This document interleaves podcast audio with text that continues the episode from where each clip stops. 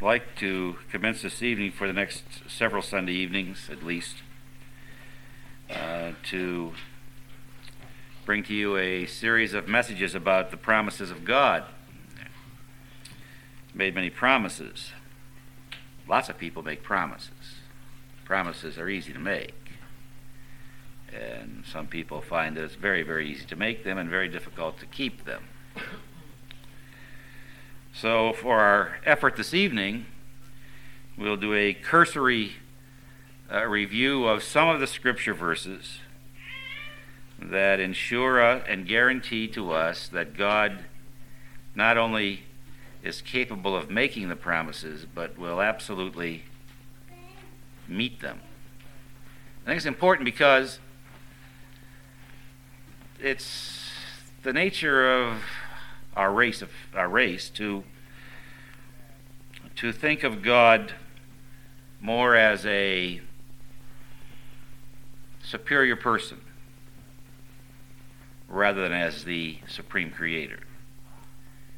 Uh, that kind of idea is couched in language that we hear used often, when God is often referred to as the man upstairs or something like that, or the big guy up there. Those kinds of foolish references to God. But the fact is that that is human nature. It's, very difficult, in fact, it's impossible for our mortal, finite minds to comprehend God. How do you comprehend infinity when we ourselves are finite? The first thing that we need to understand about God and His ability, not simply His ability, His guarantee that He will meet every promise that He has made, has to be based upon His character. Character is a very important thing. Uh, we need to understand the character of God. Sometimes theologians like to call those characteristics his attributes, but I, am not referring primarily to the doctrinal attributes of God. I, am referring to his character, the the things about him that, if they could be translated and transferred to someone that you know here in mortality, uh, you would be you'd want him to be president of the world. You, you would want that person to be in charge of everything they could possibly touch. You, you would want him for your husband, you'd want him for your brother, you'd want him for your boss, you'd want him for your congressman, you'd want him, you'd want him for everything, because, because God's character is absolutely perfect in every way. Which means and this is where I'd like you to turn. I'd like you to turn to Malachi, the third chapter. And there's only one sentence here that I'd like to read, which we shall use as the springboard text for our discussion this evening.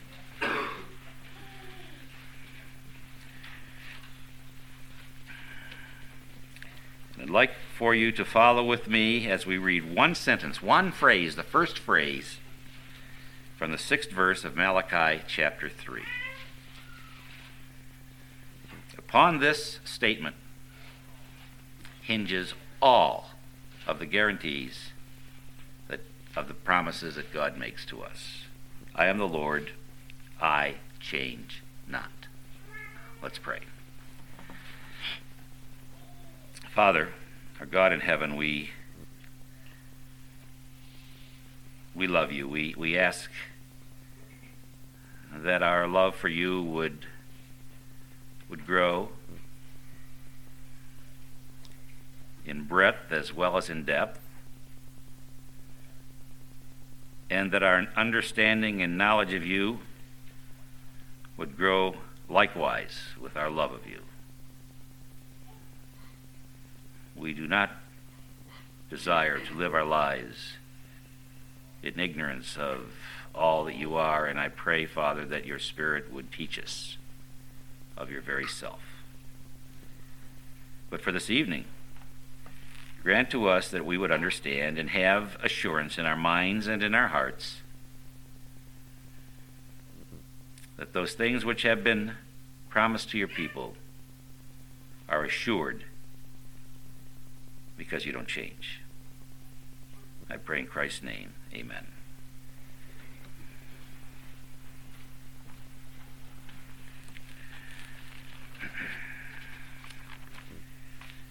Peter wrote, in fact, would you turn to it? I, I, think we ought to read this as well. And these, these, that sentence and these verses here will set the stage for our future discussions as well.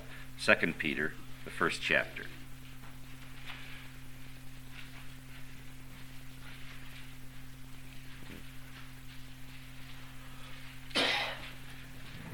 We'll read starting with verse 3 or verses 3 and 4. Now we'll start with 2. Grace and peace be multiplied unto you through the knowledge of God and of Jesus Christ our Lord, according as his divine power hath given unto us all things that pertain unto life and godliness, through the knowledge of him that hath called us to glory and virtue by which are given unto us exceedingly great and precious promises, that by these you might be partakers of the divine nature, having escaped the corruption that is in the world through desire. The Bible is replete with promises that God has made. For example, a promise. There's a lot of promises. We think of promises as these as wonderful things that will benefit us, and that's true. All these promises, uh, most of the promises in the Bible are wonderful things which will benefit us. But, but sometimes the promises of God are just are statements that He makes which ensure His justice. For example, He says, "Vengeance is mine; I will repay," which which which means simply that that no injustice shall go unpunished, and certainly will never go unnoticed by God. That's a promise. The only way, and I take solace in that, by the way. I, I think that's, while the promise is, is, is made to those who are violators of His holiness, the fact is that I, I, take, I take comfort in it. I, it's nice to know, and, I, and I'm glad to know, and, and, and I'm resting uh, a little easier knowing that, that every unjust, illegal, unfair, unkind action that has been taken against every child of God from the beginning of time until now will read will receive its just recompense of its the just recompense of its reward. It's it's nice to know that in spite of the failures of of human nature and failures of the systems that we live under, the judicial as well as the as the legal system, it's nice to know that in spite of all of those things, in spite of all the injustice that we see about us, that justice will ultimately be served, and that's a promise from God. And I like that promise. It's promise is really of no value, however, if God doesn't execute it, if he changes his mind, if something happens to him to change his character. And that's why we need to understand what God says about himself and the and, and the most important thing that God says about himself is that, that he doesn't change. What this particular passage in, in 1 Peter tells us is that he has given unto us exceedingly great and precious promises, which we will investigate over the next several Sunday evenings. And it's by these promises, then through these promises, that those who are in Christ are partakers of his nature and have escaped the corruption of the world. We live in hope, and after all, that's what promises are. Promises are given to people, us, people like us, to give us hope.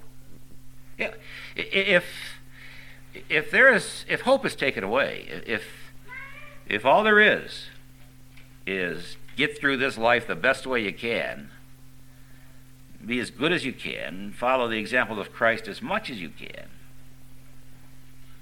and at the end of it, at the end of it, if you do enough things right, maybe when you die, you won't go to hell. You'll escape that. that that's not, there's no hope there. What kind of, would, would, would you like to live your life under that kind of a promise? That's no promise. That's, there's no hope there. Promises are designed to give hope. The other factors I think that we need to understand about the ability of God to keep His word, to uh, the unchangeableness of God is is the basic aspect of the character of God upon which we plant our hope. all of our hope, every bit of it. Two things. He doesn't change, that's the first thing. He will never change. That means he will never lie. Because if you want to know and experience change, then pick a liar for your best friend. And you'll experience change all the time, and, not, and that's not all you'll experience. You'll experience constant uncertainty and ultimately distrust. So God never changes, and He never lies. He, he, he keeps His character and He keeps His word. And the two are inseparable, really, when you consider it and stop to think about it.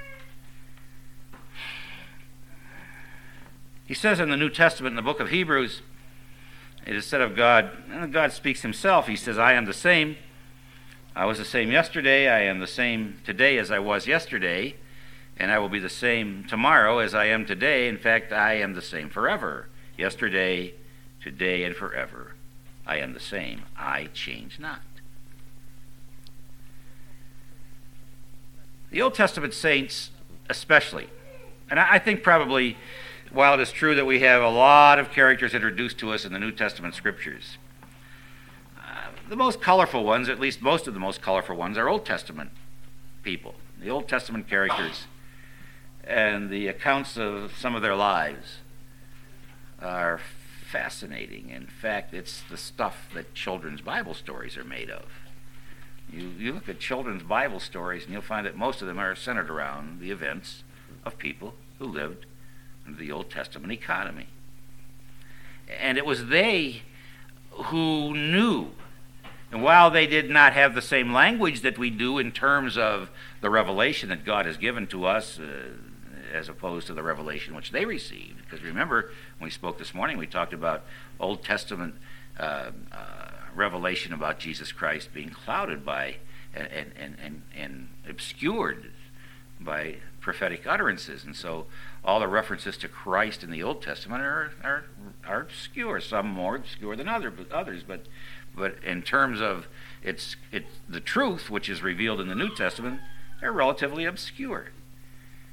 And yet, these people who lived under the obscurity of these promises and yet nevertheless had hope uh, rested their hope upon God because they knew Him as, as not simply a stronger, superior person, or as some people like to refer to him today as the supreme being, which is better than the man upstairs, I suppose. But, but they, they, they talked about God in terms that, while they could recognize the greatness of God in terms which they could understand, and it's very important that we know and, and realize that, that the language of the Bible is God speaking to define himself. But of course, when he speaks to define himself, he's got to speak in words that we can comprehend and in phrases and expressions that, that will penetrate our the degree of our intelligence. He, God doesn't speak to us in God language because God language would be unintelligible to us. Be beyond us. It, the infinite mind of God certainly is not going to uh, uh, be conveyed with infinite language. It's got to be conveyed to us in, in man speak, in human language, in human expressions. So you, you take the men and women of the Old Testament uh, who were trusting God, they used expressions like, the Lord is my rock. To them, a huge rock is something that never changed. Or the Lord is my fortress. To them, a fortress, in the context of the language in which they used it, were, was something that was impenetrable, a place of safety. And they often coupled that with the Lord is my deliverer. In fact, the 18th Psalm says exactly that. The Lord is my rock and my fortress, my deliverer. David said that. Uh, David was a very successful king, but he did not have, at least in human terms, a successful life. One would not like to duplicate the family life of David. David knew what it was to be betrayed in his own family. And that's the most bitter kind of betrayal of all, is to be betrayed by someone who's very close to you and whom you love. And he was betrayed that way. And, and, and in spite of all of that, David was able to say and had his comfort in the promise that God gave to him. And he said, I, I will encompass you, I will surround you, I will be under you, I will be over you. I am your rock. You can hide in me like a cleft of a rock. You can count on me as being your fortress. I will protect you from your enemies. I am the safe shelter for you. I never change. It's very important that we know that God never changes. David also said, "Blessed is my rock." It's a, a, God is a He's a blessed God. He's a God of compassion, a God who gives, and a God who cares. The very best thing that we can have is a God who loves, who gives, who cares, and who doesn't change. That means that if He loves you and gives to you and cares for you right now, at this very moment, He will love you and give to you and care for you just as much without an iota of change tomorrow the same way as today. And up to the moment that you breathe your last breath and your heart beats its last beat and your brain produces its last electrical impulse. That's his promise. He, and the promise is good because, because he's good. The promise is good because he won't change. The, the, the theological term for the unchangeableness of God is that he is immutable we, we understand what mutations are. Those of us who know very little about biology, we, we recognize that within a species there have been mutations and will continue to be mutations, that is, changes. Adaptability within a species itself. Adapting within the species, but never changing enough so as to change to another species. So, and, and that's the whole principle of, of, uh, of life. Uh, you look at the human race and you can see the, the, the result of, of mutations, of slight changes, variations within the race itself black, yellow skin, white skin, light skin, dark skin, tight, dark hair, flowing blonde hair that is not tightly connected together, and, and, and all the other things that go to make us adaptable to the environment in which we live. But, but God doesn't mutate. There's no mutations within God. There's not a Uh, how does the scripture say it? There's not a shadow of change, not a shadow, not the slightest variance in him. He is totally, absolutely, completely reliable, which makes him a great God and one in whom we can place our trust. I have a couple Psalms I'd like to read you. In times of trouble, he shall hide me in his pavilion, in the secret of his tabernacle, he shall hide me. And he shall set me upon a rock. I marvel that David so often used rock as a as a symbol of the great immutability of God. In fact, the Lord Jesus Christ used the same uh, simile.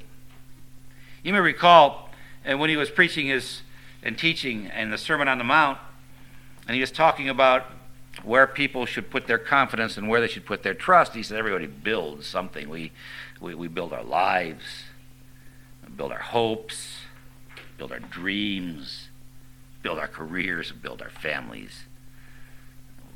We're always, in our lifetime, building up things within our life. And the Lord, He said, there, there are two kinds of people in this world the kind that recognize the value of the rock and those who don't. He said, no, a, a foolish man would build his dream, his house, upon the sand. And the, the rains would come, and the winds would blow, They'd beat upon the house. The waters would rise. The sand would erode. the wind would blow, the house would collapse, and great would be its fall, because the man who built that house upon the sand was a fool. He said, but on the other hand, there's a man who is wise who would build his house upon the rock, and same circumstances would happen. Identical, identical circumstances. The rain would come, the winds would blow, floods would rise. They would lap at the rock, they would blow at the house, but it would hold. It wouldn't collapse because it was built upon a rock. And the Lord used that, that analogy to teach us that the rock, our God, who never changes, is totally reliable in the identical set of circumstances that someone who does not trust in the unchangeableness of God, the very same set of circumstances, one will stand and endure and have victory, and the other will fall. All because the trust is placed upon the wrong thing or in the wrong direction.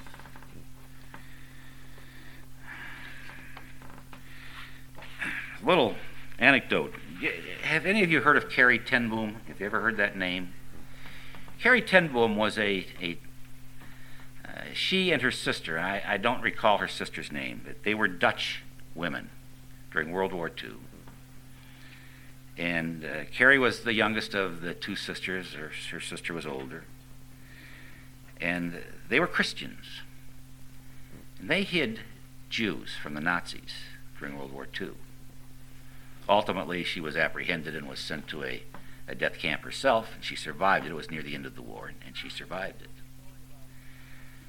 But she wrote the story about an experience that she had during the war in her home it was during a time that the American, well, the Allied forces, that would be the British and American, primarily the American forces, were overflying Holland on their way to bomb Germany. And the Germans had set up anti aircraft batteries in, in her native land, and they'd be firing upon these planes as they were passing over overnight. And one night, uh, they were firing, they weren't bombing Holland, they were bombing on their way to Germany. And one night, the the, the planes were roaring overhead, and the anti-aircraft artillery was firing at them, and, and she was unable to sleep. And she'd heard she heard her sister downstairs in the kitchen preparing something, and she thought she would get up and and have some tea with her. And so she went downstairs, and and the bombing, con- uh, the anti-aircraft artillery continued to fire, and and, uh, and it quieted down. The the, air, the bombers had stopped flying over, and it quieted down. She went back upstairs to uh, to her bed. And she, in the darkness, she patted her pillow, and she cut her hand upon something. And what was laying in the middle of her pillow was a 10-inch piece of shrapnel, which obviously would have killed her had she had her head on the pillow. And so she went downstairs and took the shrapnel with her, and her sister was bandaging up her cut hand. And she was complaining to her sister that if if she hadn't come down for that for that cup of tea, she would be dead. And she said, her sister said to her, Well, Corrie, there are no ifs in God's will.